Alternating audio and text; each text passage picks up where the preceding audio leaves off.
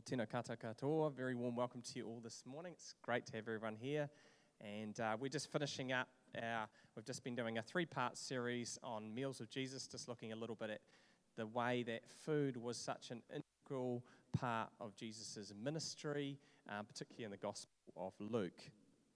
And uh, last week we had the awesome Grant Rowan with Angela, um, just sharing a bit about Manaakitanga, how they do it, um, how um, it is a way to um, be missional in our, in our homes and in our community. And I just want to, just like Amy was saying before, um, if you're not involved with a whānau kai group, um, it's a great way to get to know people. It's also a great evangelistic tool as well because it, you, you, you just invite someone along for a meal. There's no big, heavy um, threshold or barrier people have to get through.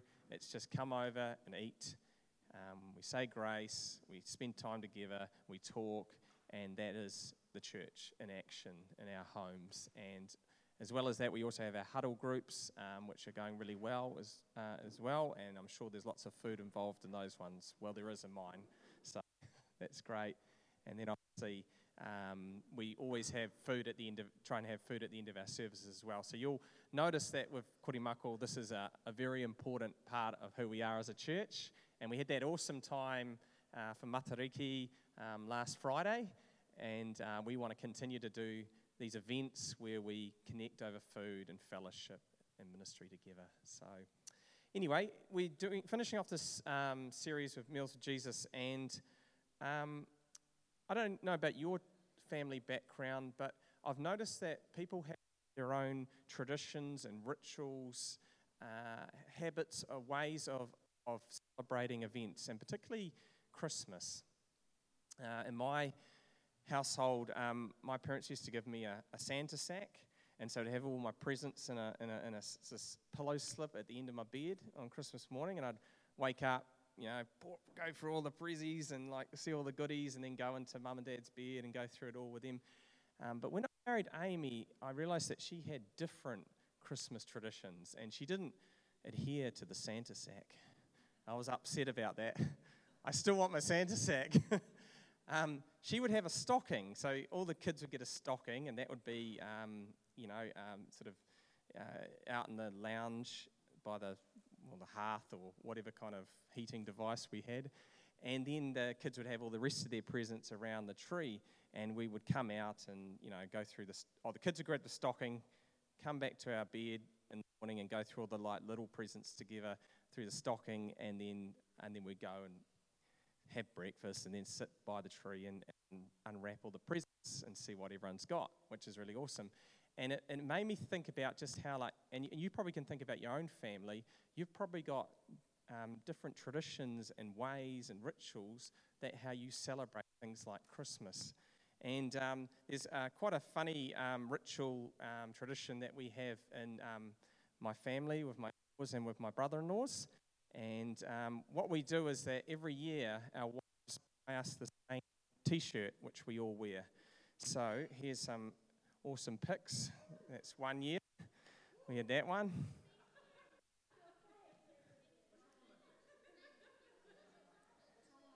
That one says, I'm here to give presents and to eat food.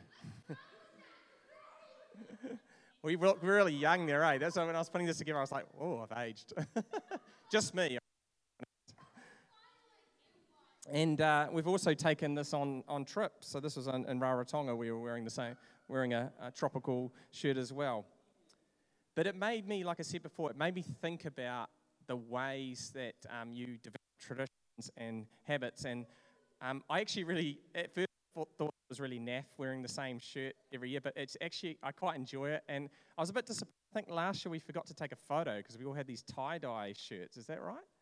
Was that last Christmas? It seems like ages ago, but yeah. Um, so I really enjoy ritual now. It's become part of my Christmas story.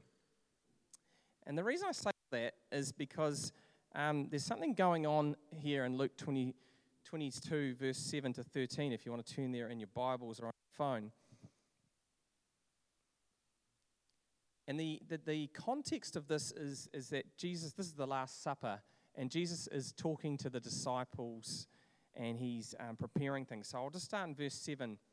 Then came the day of the unleavened bread on which the Passover lamb had to be sacrificed. Jesus sent Peter and John, Go and make preparations for us to eat the Passover. Where do you want us to prepare for it? They asked. He replied, As you enter the city, a man carrying a jug of water will meet you.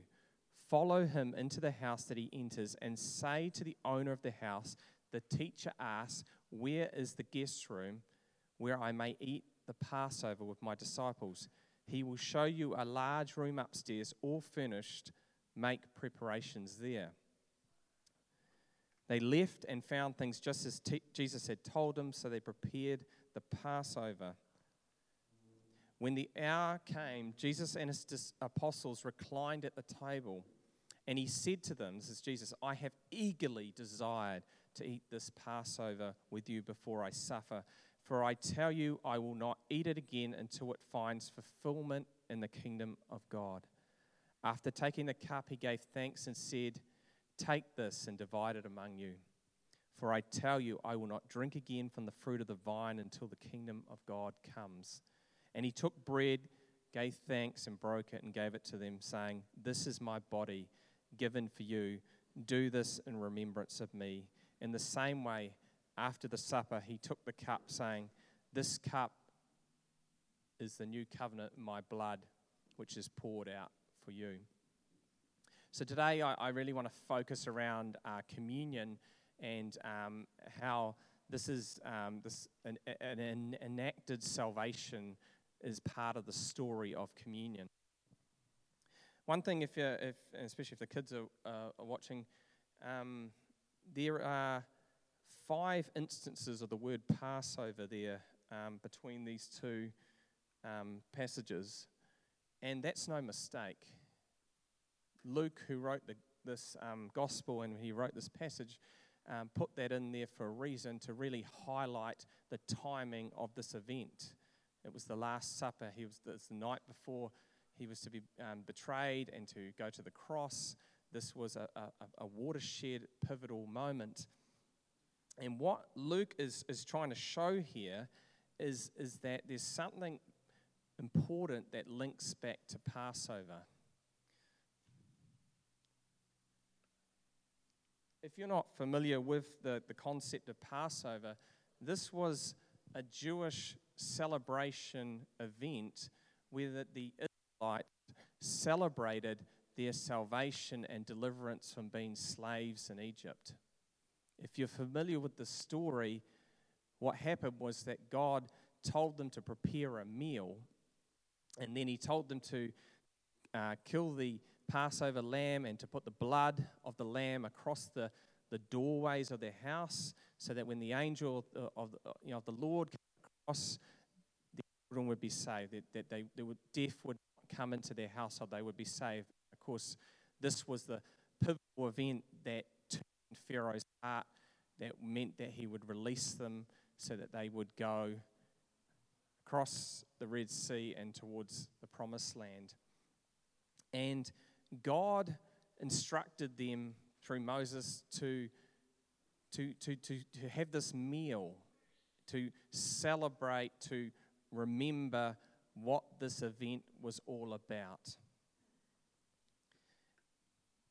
in the book that I've been reading for the series uh, Meal with Jesus, the guy Tim Chester says each Passover, children were to ask about its significance, and the story would be retold. Through this meal, they understood the nature of their God and their own identity. And I love this. This is theology served up on a meal table. See, the, the, the, the, meal and why God gave them a meal was set so that they would remember so that they would have something around which they could orientate themselves and to know the story. And even their little children could know the story of Passover because it was embodied in a meal. It's like he said, it was this is theology served up on a on a dining table, on a meal table.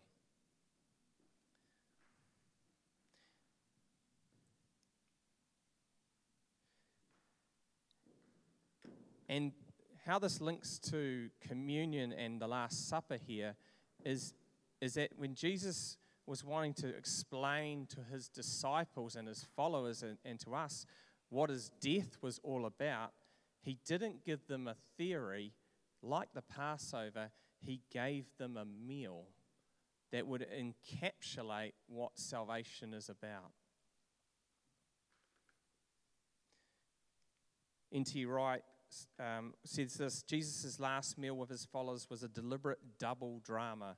As a Passover meal of sorts, it told the story of Jewish history in terms of divine deliverance from tyranny, looking back to the exodus from Egypt and on to the great new exodus, the return from exile they were still uh, eagerly awaiting. But Jesus' meal fused this great story together with another one the story of Jesus' own life and his coming death.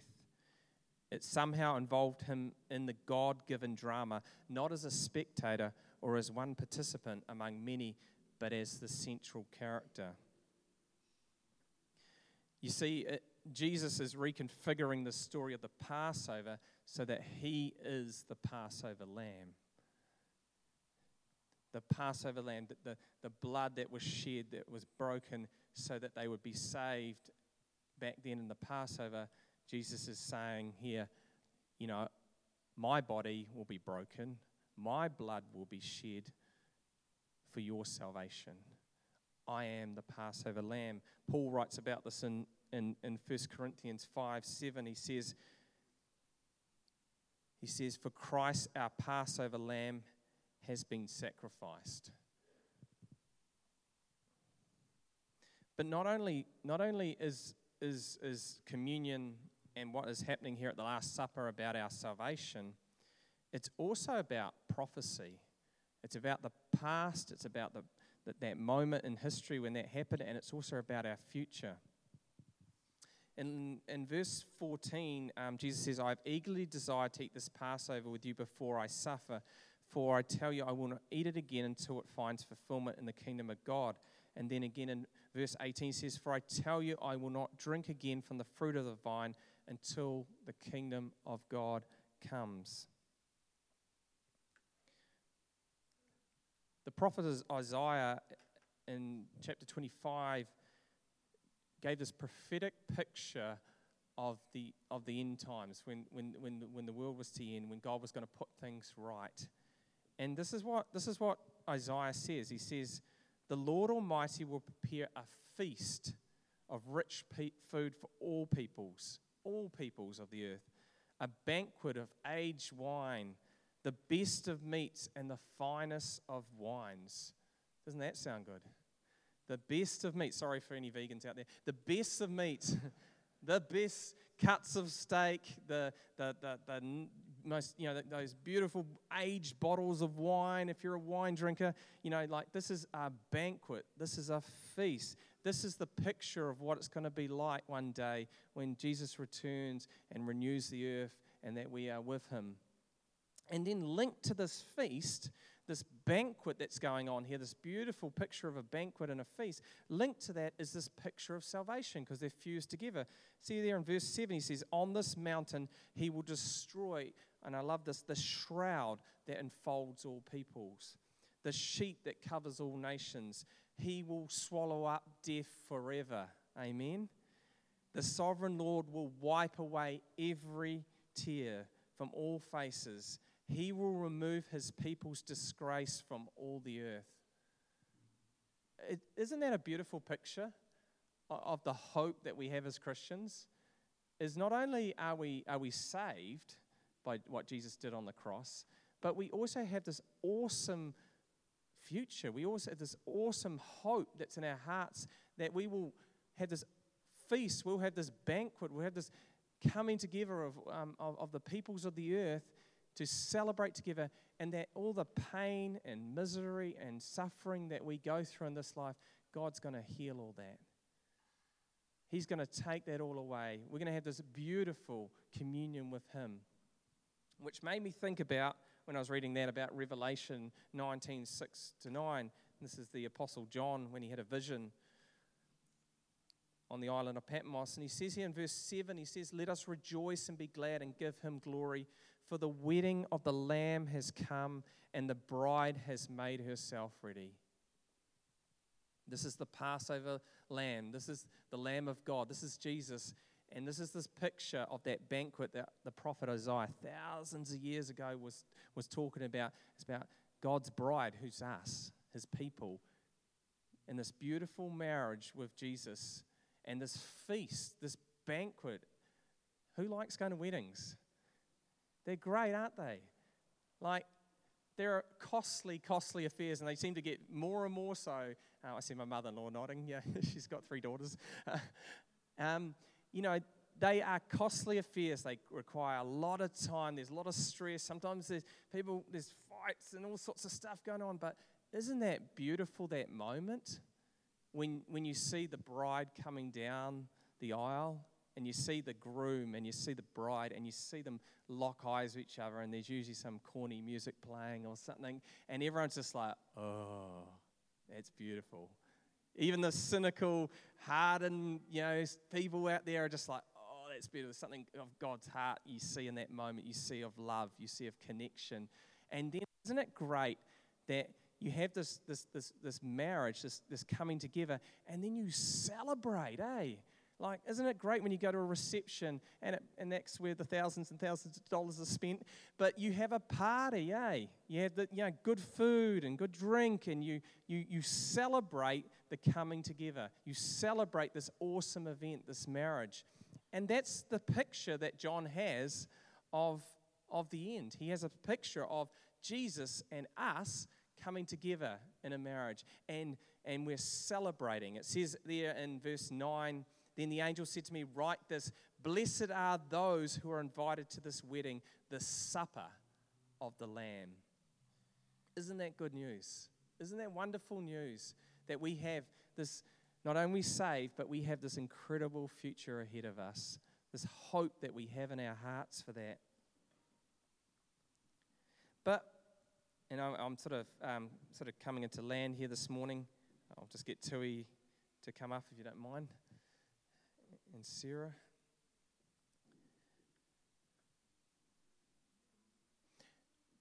But I think there's something with the cross that, that, that sometimes we, we fixate on it on, on the atonement part. And it is, yes, yeah, we part of the, what the, cross is and part of what salvation is is that we that Jesus atoned for our sins, that we are forgiven.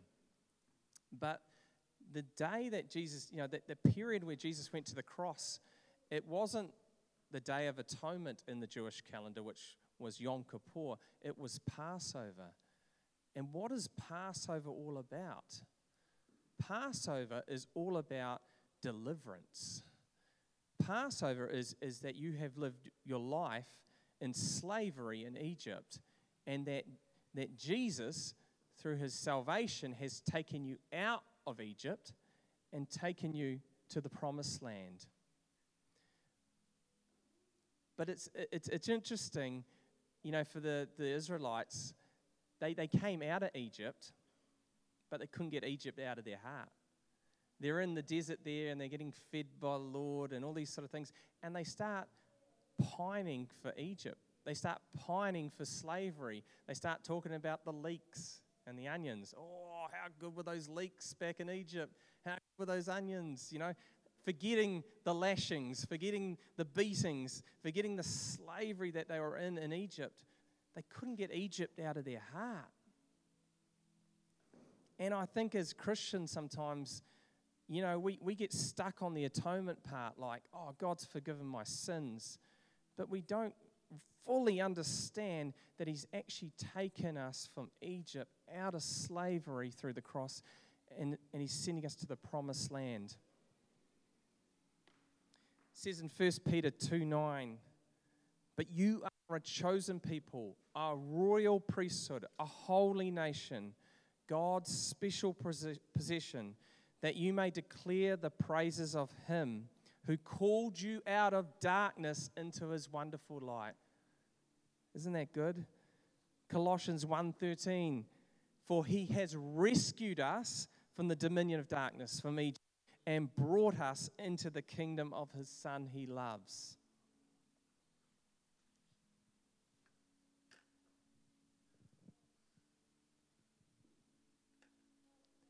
why don't we stand, if you don't mind?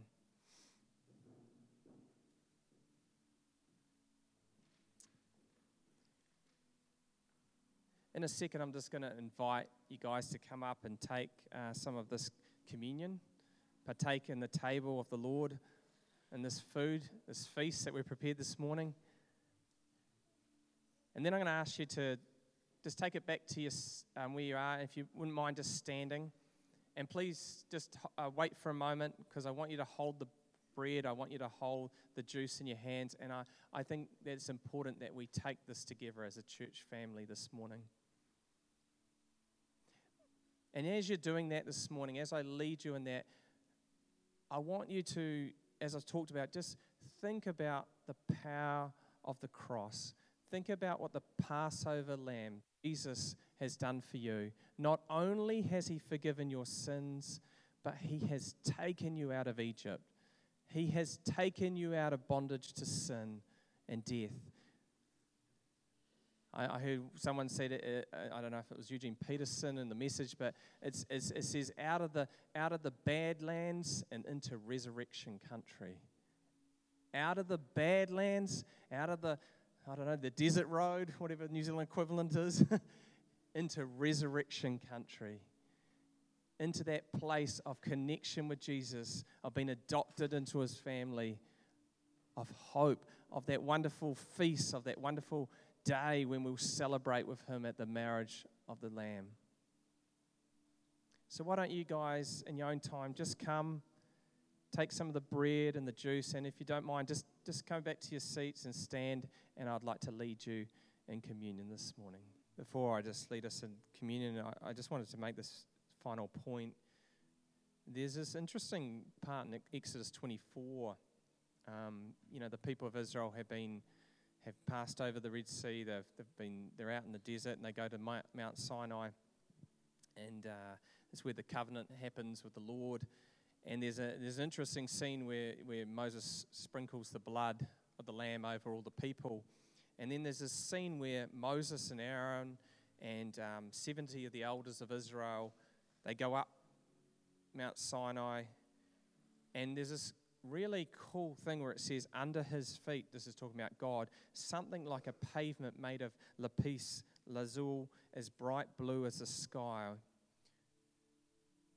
But God did not raise his hand against these leaders of the Israelites. They saw God and they ate and drank. There's this incredible moment of communion that's going on here a heaven overlapping earth moment, one of these thin places where these Moses and these elders are having communion with God and they're seeing that heavenly realm.